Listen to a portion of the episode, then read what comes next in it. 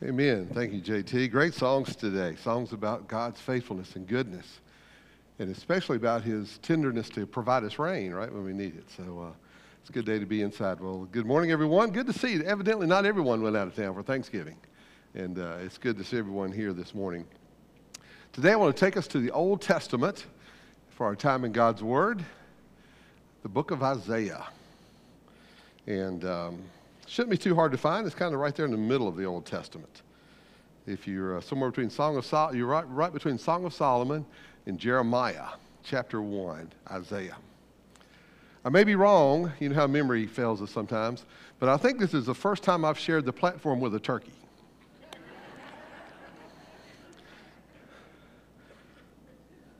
So I hope he's not a distraction. If he starts to uh, get a little rowdy back there, we'll, uh, we'll keep an eye on it for sure. Isaiah is a popular and familiar Old Testament book. Isaiah is an essential prophet of God for the time in which he lives to speak a word to the people of Judah, the southern kingdom, to call them back to God, back to where they should be, back to where the place of blessing is to wake up, as it were, spiritually, and to be reminded of their place in God's plan. The name Isaiah means the Lord is salvation. Probably many of us today might know someone named Isaiah, and with good reason. It's a good Bible name and a good um, reference point for faithfulness in God. Isaiah is a prophet. We hear much of prophets in the Old Testament, of course. A prophet is someone who speaks on behalf of God to the people. And indeed, Isaiah, in his years of ministry, does so using ex- very expressive terminologies and words. And we'll see it in the passage we'll look at. He describes things, they are so vivid in the imagery. Uh, he has a more expansive vocabulary than any other of the Old Testament prophets.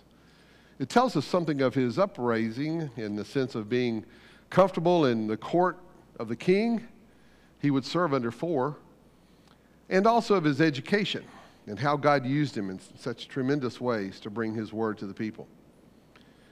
If you look at verse 1 of chapter 1, you'll see he served for four kings and that's a quite expansive history.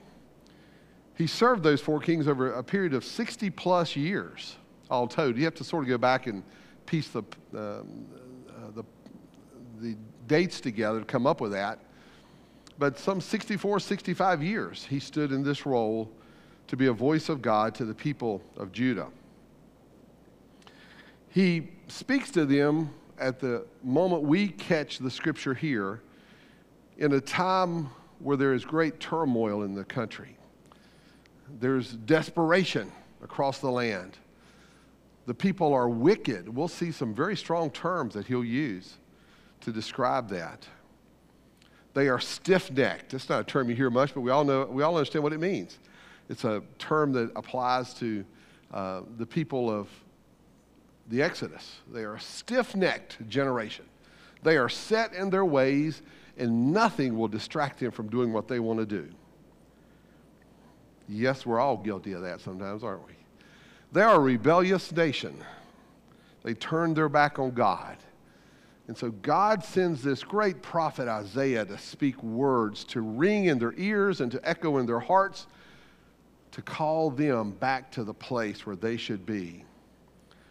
Isaiah is a popular reference even in the New Testament. He is quoted some 65 times in the New Testament. 20 times he is mentioned by name.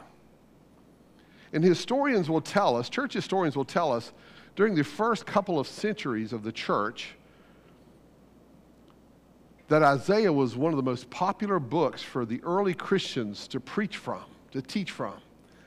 So we stand today with Isaiah before us following a long tradition of those who have found the truth of Isaiah to be practical to their time. It is, is in a, it is in Isaiah that we find some very popular and, and familiar verses. Chapter 40, verse 31 But they that wait upon the Lord shall renew their strength. They shall mount up with wings as eagles. They shall run and not be weary. They shall walk and not faint. Probably familiar passage to us. Passage we'll hear this time of year with Christmas upon us Therefore, the Lord himself, from Isaiah 7:14, shall give you a sign. Behold, a virgin shall conceive and bear a son, and shall call his name Emmanuel. Isaiah's words. Prophesied 700 years before the coming of the Messiah. Also, in prophecy, Isaiah would record for us in chapter 53, verses 4 and 5, a prophecy of Christ suffering on the cross. Surely he has borne our griefs and carried our sorrows, yet we esteem him stricken, smitten of God, and afflicted. But he was wounded for our transgressions, he was bruised for our iniquities. The chastisement of peace was upon him, and with his stripes we are healed. Indeed, Isaiah gives us lots of great insight into God's work and God's plan through His Word and to His people. The reality of Isaiah's situation is not unique because down through history, even before the time of Isaiah, people showed themselves to be very much the same attitude. God, you may be there, but I really don't care. I'll live my life the way I want to live it. I'll make my own rules. I'll follow my own philosophies of life. I will seek my way and I will exalt my plans and I will live just fine. Thank you very much. That attitude is still here today.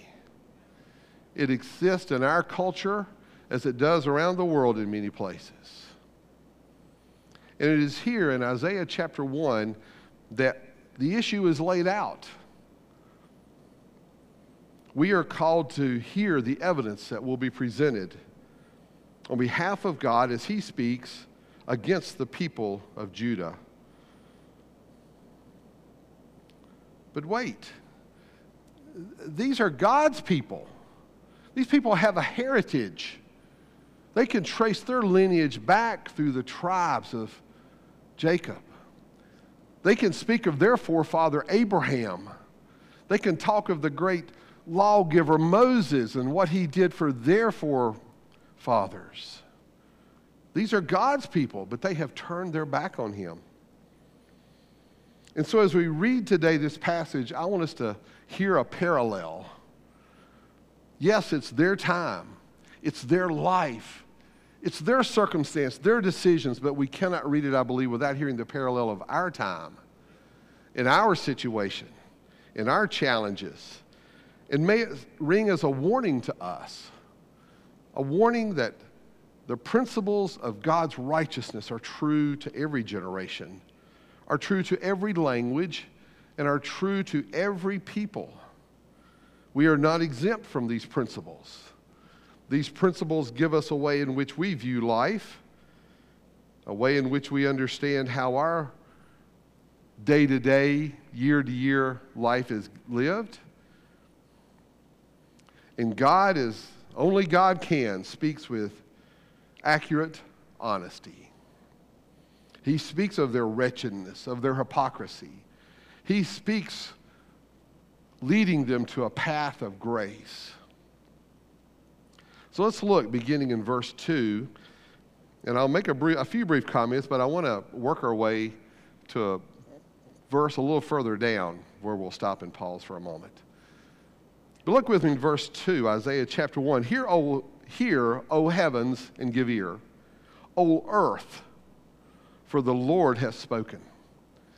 It's as if the courtroom of heaven rings forth the call of the bailiff to say, Hear ye, hear ye. The court is in session and a charge has been brought. Let us hear that charge from the very words of the Lord Himself. The quote begins in verse 2 I have nourished, God speaking, I have nourished and brought up children, and they have rebelled against me. The charge of rebellion. Verse 3 The ox knows his owner, and the donkey his master's crib. Even the animals know who feeds them, cares for them, supplies for them. But Israel does not know me. My people do not consider. Ah, sinful nation, a people laden with iniquity. They bear it on their shoulders, as it were. Their iniquity is all around them. A seed of evil doers. What, words these portray to us? You see Isaiah's imagery here? It's not, you don't miss God's expression here through Isaiah of what the people have done. A seed of evildoers, children that are corrupters. They have forsaken the Lord. They have provoked the Holy One of Israel unto anger. They are gone away backward. A term that comes out of the scripture here and in other places or references the idea of backsliding. They have gone away backwards. Why should you be stricken anymore? The word there, the idea is disciplined. Why should I discipline you anymore? You will revolt more and more. The whole head is sick and the whole heart faint. They were mentally and spiritually out of step with God. From the sole of the foot even to the head, there is no soundness in it, but wounds and bruises and putrefying sores. Here's the result of their rebellion they bear the evidence, the wounds, the bruises, the putrefying sores. Think for a moment what the imagery that creates. Those sores have not been closed or bandaged, neither bound up, neither mollified. The idea there is putting salve on it to soften the, the tissue so it can heal. They've not been mollified with ointment. Your country is desolate. Look around, he says. Your country is desolate. Your cities are burned with fire. Your land, strangers devour it in your presence. And it is desolate, as overthrown by strangers. And the daughter of Zion, speaking here in a reference to Jerusalem, is left as a cottage in a vineyard. The idea there is deserted. There's a structure there, but there's no life in it. As a lodge in a garden of cucumbers interesting wording for us to try to grapple with, but it's simply the idea of a structure with no purpose. What good is a cabin in the Garden of Cucumbers? It's an, it's, it's an odd fit. It'd be like us saying, putting a swimming pool in the middle of the North Pole. It just doesn't fit. You are as a besieged city, verse 8 concludes. Verse 9, except the Lord of hosts had left unto us a very small remnant of survivors. There is that remnant, those who hold to God's truth and God's purpose and God's plan. That remnant. We should have, we should have been as Sodom, and we should have been likened to Gomorrah. We know that reference from Genesis. Sodom and Gomorrah, cities that received the judgment of God because of their perverted ways. Verse 10 Hear the word of the Lord, ye rulers of Sodom. He carries that, he carries that imagery now into the, to the leadership. Hear the word of the Lord, ye rulers of Sodom, and give ear unto the law of God, ye people of Gomorrah. To what purpose is the multitude of your sacrifices? He now addresses their religious activity. You see, they were doing what we would all naturally do. But, but God, haven't I done this? Haven't I followed your rules and your commandments? To what purpose is a multitude of your sacrifices unto me? What, what good are your religious expressions when they're all empty? Says the Lord. Middle of verse 11 I am full of the burnt offerings. I have seen enough. I have seen enough of you bringing burnt offerings of rams and the fat of fed beasts, and I delight not in the blood of bullocks or of lambs or of goats. You go through the actions, but there's no sincere intent behind the actions. I've had enough of that, God says. What good is it? When you come to appear before me, who has required this at your hand to tread in my courts? It's as if he's saying, Don't you realize you're walking into the residence of God, the Holy One, with sinful feet? What were those feet doing this week? What were those feet doing last night? And yet you show up in the presence of God thinking that you have brought some sacrifice to avail for your actions? He says, verse 13, bring no more vain obla- oblations. Interesting phrase there from the King James. It means worthless offerings. Don't bring your empty, worthless offerings to me. Your incense is an abomination unto me. The new moons and Sabbaths, these would be like festivals. The calling of the assemblies would be like special meetings. I cannot away with, the way the King James phrase it's an interesting phrase. It simply means I cannot bear it, away with it. It is iniquity, even the solemn meeting. God says, You call meetings in my name and you show up, but you have sin in your heart. Your body is evidenced of it. The hypocrisy of verse 14 is addressed. Your new moons and your appointed feasts, my soul hates. You're hypocrites from top to bottom, from inside to outside. They are a trouble unto me. I am weary to bear them, or to hear them, or to hear more of it. And when you spread forth your hands, the idea there is in prayer and and even pleading for help, I will hide my eyes from you. Yea, when you make many prayers, I will not hear. Your hands are full of blood. The evidence of sin is upon and drips from your hands. And you pretend to come into my presence with that sin on your hands? Verse 16, wash you, make you clean. What makes you think you can do this in my presence? Put away the evil in your doings, and before my eyes, cease to do evil. In short, repent. See your life in light of God's righteousness, not in your own self righteousness. Learn to do well, learn to do what is right. Verse 17 has several, several directives in it. Do what is right, do well. Seek justice, or judgment as is translated here. Seek justice. Relieve the oppressed. Judge or defend the fatherless. Plead for the widow. As the Apostle James will say quite a bit later, be not hearers of the word only, but be doers.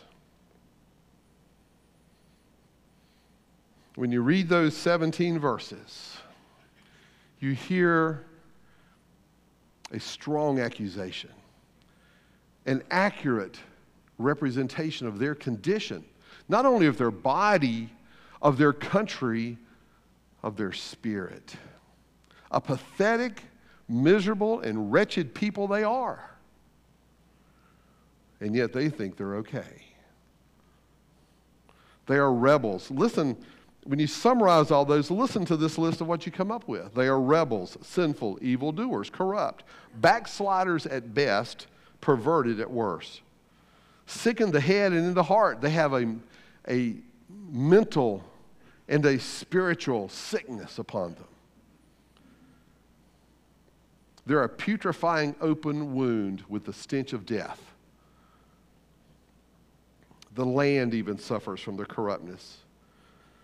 Their sin is to be compared with the debauchery of Sodom and Gomorrah. Their religion is empty, their words are vain, their actions are hopeless.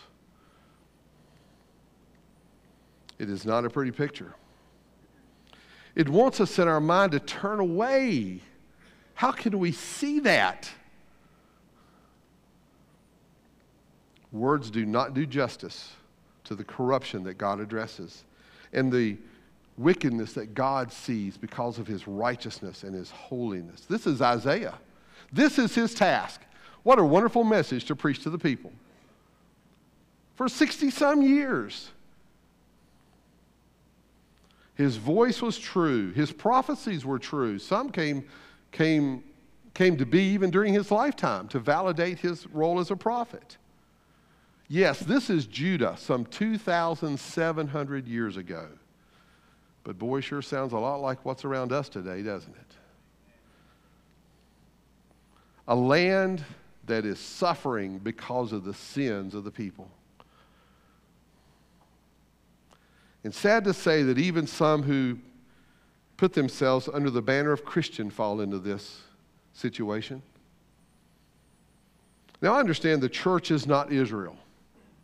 One of the most essential truths we have to take into this discussion. The church is not Israel. America is not Israel. But nonetheless, should we walk away from such a passage and just say, well, I hope they figured it out eventually? No, we have to think how does this sit in our world, in our lives today? You know, the Old Testament is a treasury of promises and principles that God has preserved for us through His Word that we might learn the lessons. The prophet's word proclaimed truth to the southern kingdom of Judah, but they reflect a truth for us today. And they bring to us a reality that we need to grab and address. Indeed, this was written to another time, another people, another language, another culture.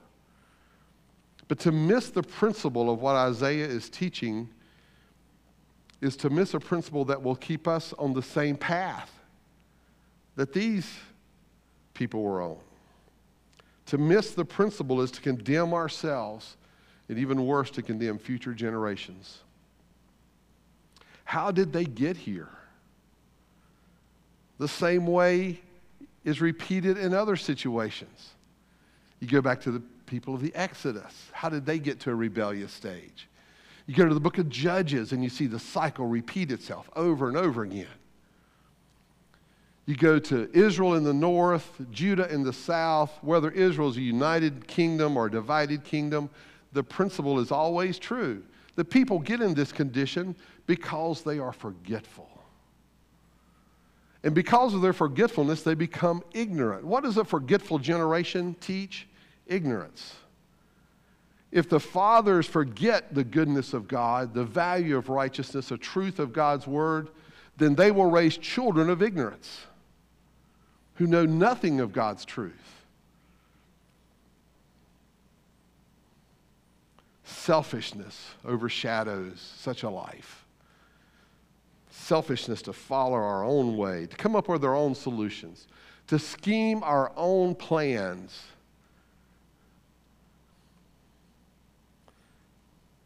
Yes, we say it sure is foolish to try that, but we, we do it anyway, don't we? There's just something that drives us to say, I, have I've got this one. I can figure this one out. I'll do it my way. I'm sure God will understand. May the words of Isaiah 1 echo in our thoughts every time we have such a, a passing discussion with ourselves.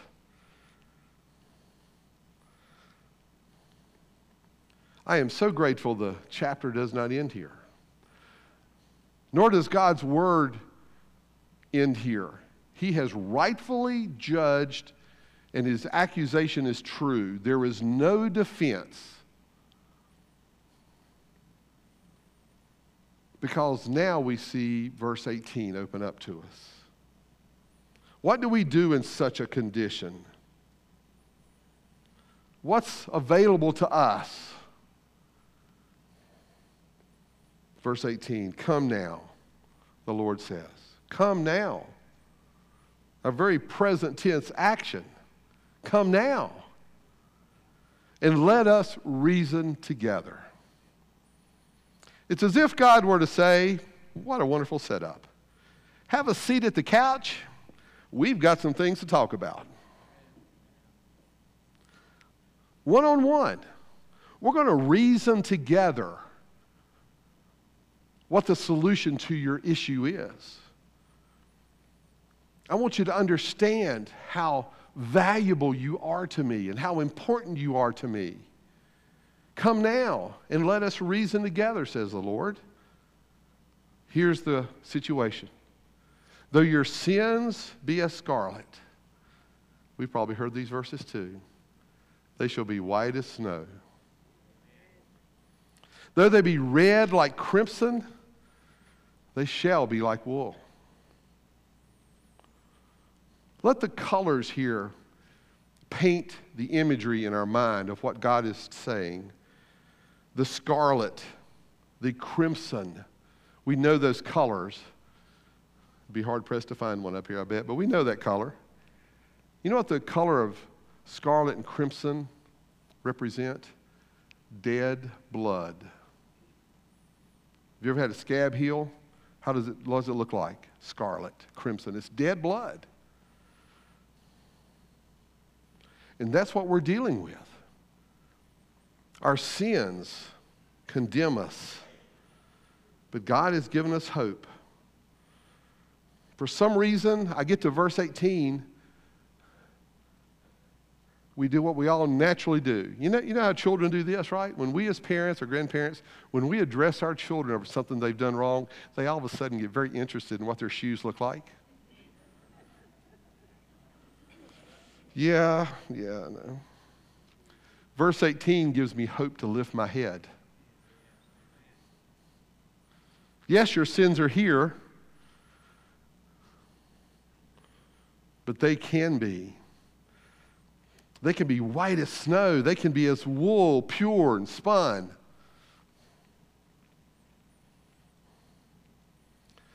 But the hinge is verses 19 and 20.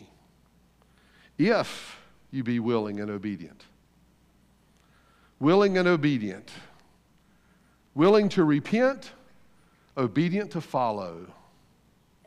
There's the hinge. If you do these things, you shall eat good of the land. You see, the land is cursed by your actions. Your family, your life is in turmoil because you refuse to be willing and obedient.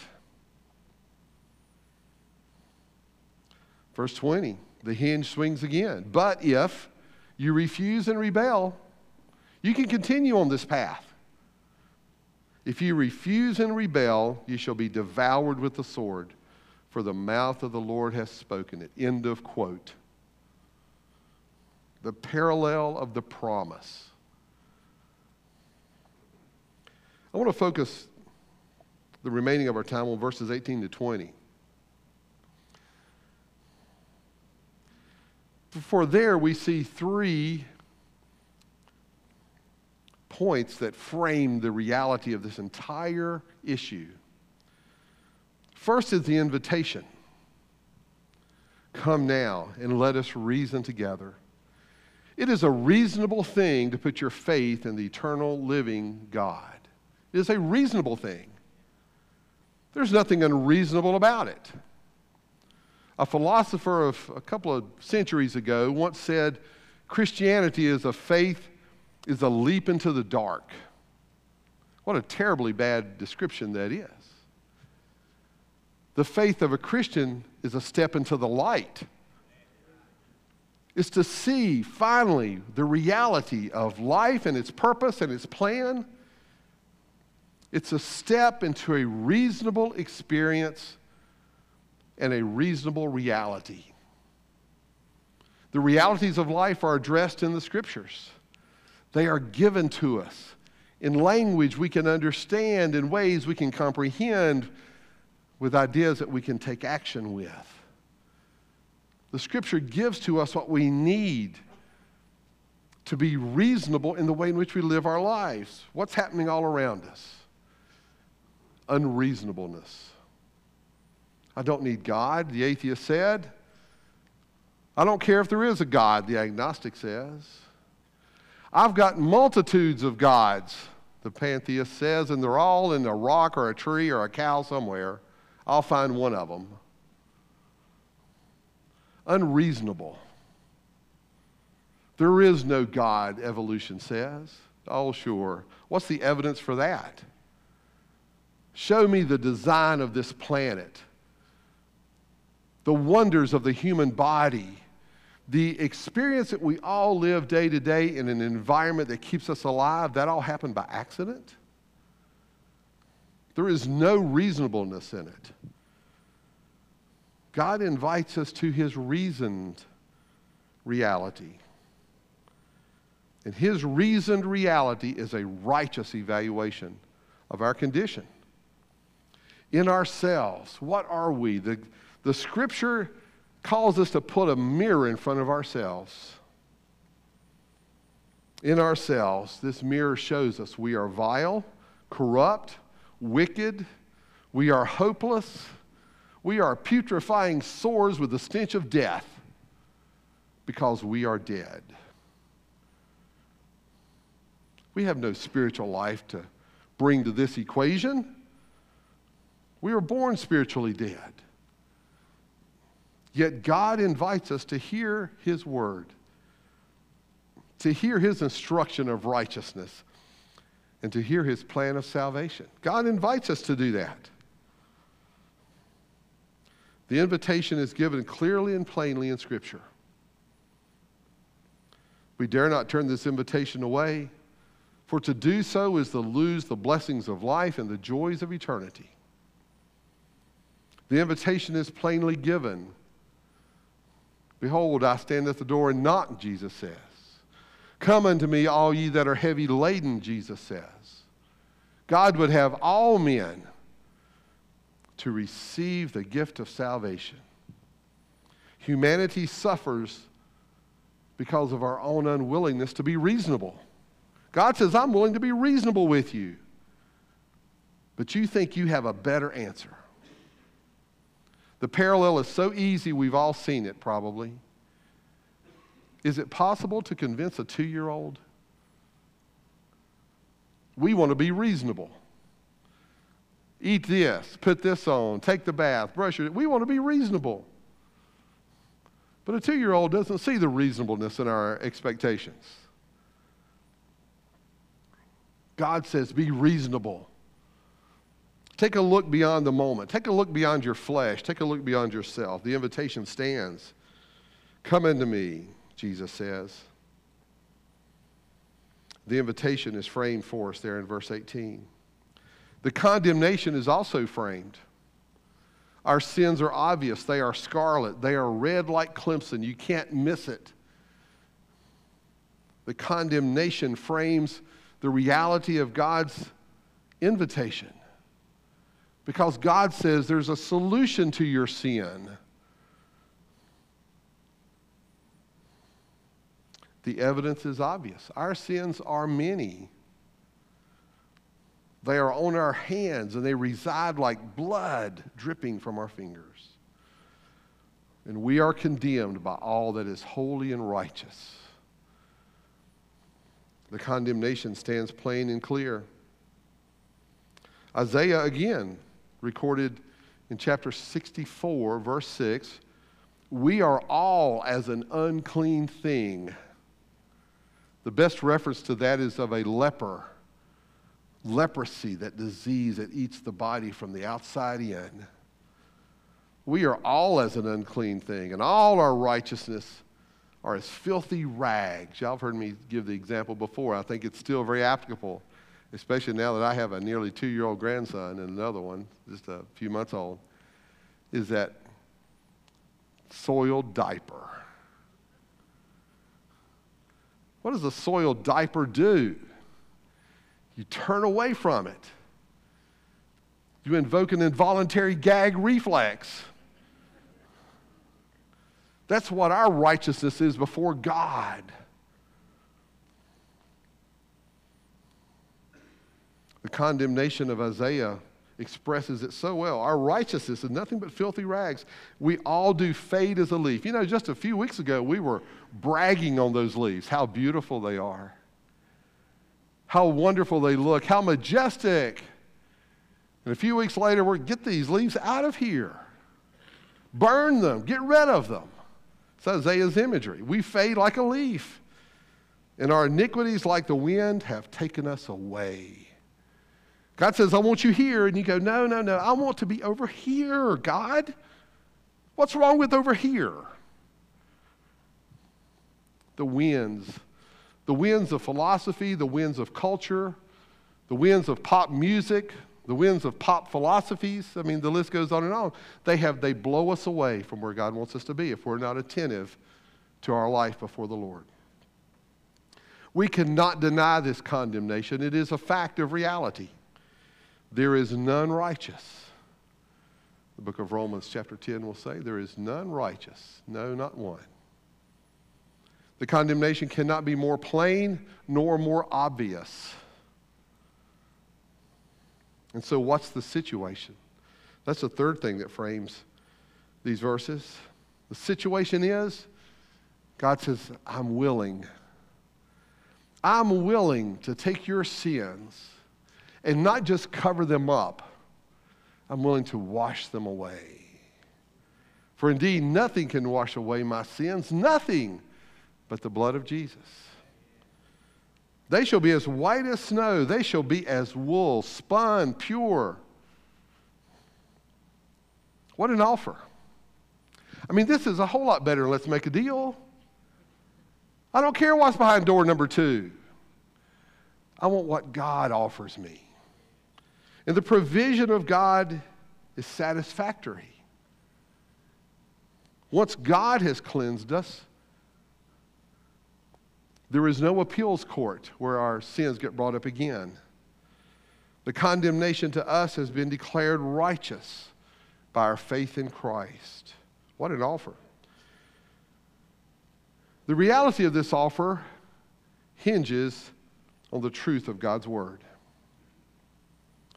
And when we see Isaiah write and the other prophets write, when we see the apostles record for us the words of Christ and the things that are, that are part of what we understand as the spiritual life of humanity, we understand that God's word is true. God's grace is sufficient and God's promise is unfailing. If there's that hinge, because there's where the choice lies. If you're willing to repent and obedient to follow, if you're willing and obedient, Isaiah says, the Lord says through Isaiah, you shall eat the good of the land. Jesus would say, life and life more abundant. And when life here ends, and it surely will, then I go to prepare a place for you that there, where I am, there you may be also. If you're willing and obedient, if you're willing to repent and obedient to follow, you shall eat the good of the land. The choice, the choice is laid out. But if you refuse and rebel, then your consequences will be to be devoured with the sword, judgment shall come. For the mouth of the Lord has spoken it. There is no greater authority, there is no greater reality. Regardless of the rules and laws that man establishes, God's rule and law will always supersede. You see, someday even the Supreme Court will have to stand before the Supreme Judge. Human authority has its limits and its purpose, but it has its limits.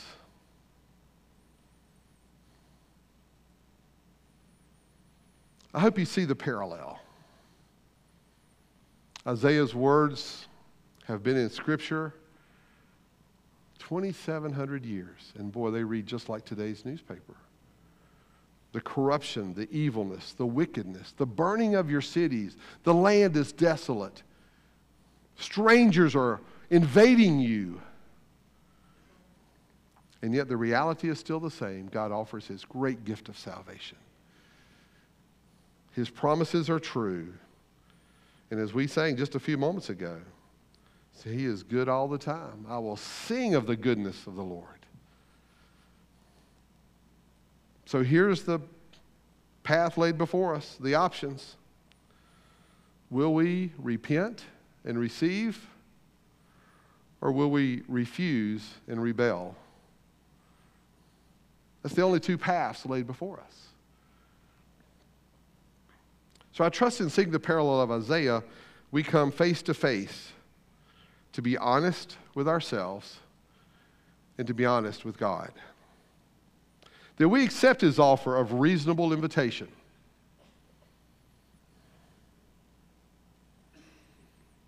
And that each person needs to recognize the need of a Savior, the need of a Redeemer. But I'll, I'll do it myself, some would say. God, God says, I've had enough of it. You keep trying and trying. What righteousness can you bring that would even scratch the surface of what I'm offering you? Will you take off the dirty rags of your life and put on the righteousness of Christ? The Apostle Paul will use that imagery. Let us be sincere.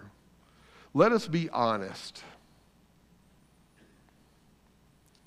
Let's see that we have a need that only God can provide a need of eternal life. Jesus told Nicodemus, You must be born again. He could speak those words as surely to us today because the scripture does. And it still says, you must be born again. Where is your life before God? Do you have that eternal life living in you by your faith? By your being willing to repent? God, I come as a sinner. I come vile and empty of myself. I repent of that. And I accept your gift and offer of salvation. Have you made that simple proclamation? that puts you in a category of faith. I receive it by faith, by grace. The scripture says, by grace through faith. Have you received that? Maybe you have. God still has a word for us through this passage. Don't let your Christian activity be empty and vile. Come to my house, as the scripture calls us to, with an intent to seek and serve God, to respond, to use your life in a way that will help build this church and continue to carry the gospel. It is a reasonable invitation for the follower of Christ to likewise commit to the same following.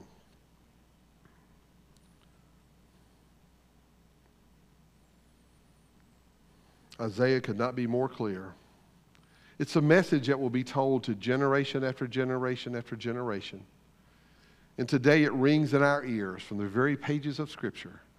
Will we receive God's solution? Will we repent and be obedient? That's the calling. I trust today that's a desire. That's what the Scripture calls us to do, each one of us. Regardless of your age, regardless of your experience, regardless of your background, today face the scriptures squarely. Put yourself in a place where God wants you to be. Let's bow our heads there. Where is your life in relation to God? Have you seen the reasonableness of what God offers? Have you sensed the Lord in your life drawing you unto Him for salvation? I need to be saved, you might say. I need to receive the gift of eternal life. I need to be born again. That is a simple prayer based upon biblical truth. To pray, Father, I repent. Forgive me of my sins. I receive the gift. I am willing to follow. And as best I know how, I receive and ask for your forgiveness. Is that your prayer today? If so, make it real. Make it unique and authentic to you in your life. Receive that gift of eternal life. But for the many today who have made that choice, our faith is in a resurrected Lord, a living Savior. What's the scripture calling us to do? Where would we serve? How will we display that our works match our words? How are we living the Christian life? Well, one thing's for sure without Him, we can do nothing. And so the value of these words needs to find a resting place in our thoughts today, too.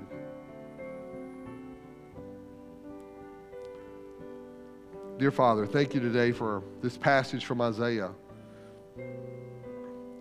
It causes us to face the reality of righteousness and to see our sin. And I pray today you'll do a great work in the hearts of each of us here. Maybe a work for salvation, maybe a work for rededication, a work of surrender, a work that reflects being willing and obedient. Help us each to do that in your will with the leading of the Holy Spirit and with the direction of your word before us. We pray in Christ's name. Amen. I have you to stand, if you will.